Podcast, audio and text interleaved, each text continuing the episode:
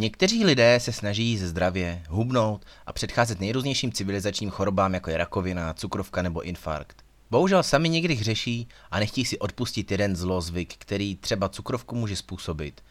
Navíc většina lidí považuje tento zlozvyk za zdravý.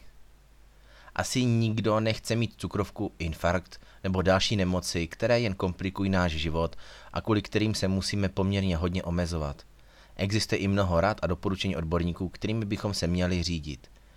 Jedná se typicky o doporučení ohledně našeho jídelníčku, zdravého pohybu či psychické pohody. Není totiž žádným tajemstvím, že tyto nemoci si z větší části způsobujeme sami. Spouštěčem může být jak zvýšená konzumace cukru, tak i zvýšená konzumace tučných jídel. Mimo špatný výběr potravin mohou jako spouštěč u těchto nemocí být také naše zlozvyky.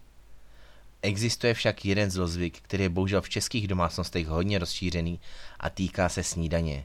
Mnozí lidé se totiž snídaní vyhýbají s odůvodněním, že ji nestíhají. Právě tito lidé ale mají větší tendenci přibývat na váze i zvýšené riziko vzniku cukrovky, vysokého tlaku či zvýšené hodnoty cholesterolu. Mezi lidmi je pak rozšířená fáma, že aby zhubli, musí jídla vynechávat. Místo pěti či šesti jídel za den si tak dají jen dvě nebo tři. Jedním z prvních jídel, které vynechají, je pak snídaně. A je to vlastně i logické, protože po probuzení si dáte rychle kafe a jdete do práce a ještě nemáte takový pocit hladu.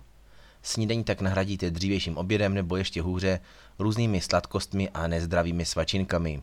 Pokud byste do sebe ráno dostali kvalitní jídlo v podobě třeba mysli, měli byste dostatek energie vydržet až do oběda. Ve finále tak do sebe dostanete méně kalorií, pokud si dáte snídaní a oběd, než tři svačinky a oběd.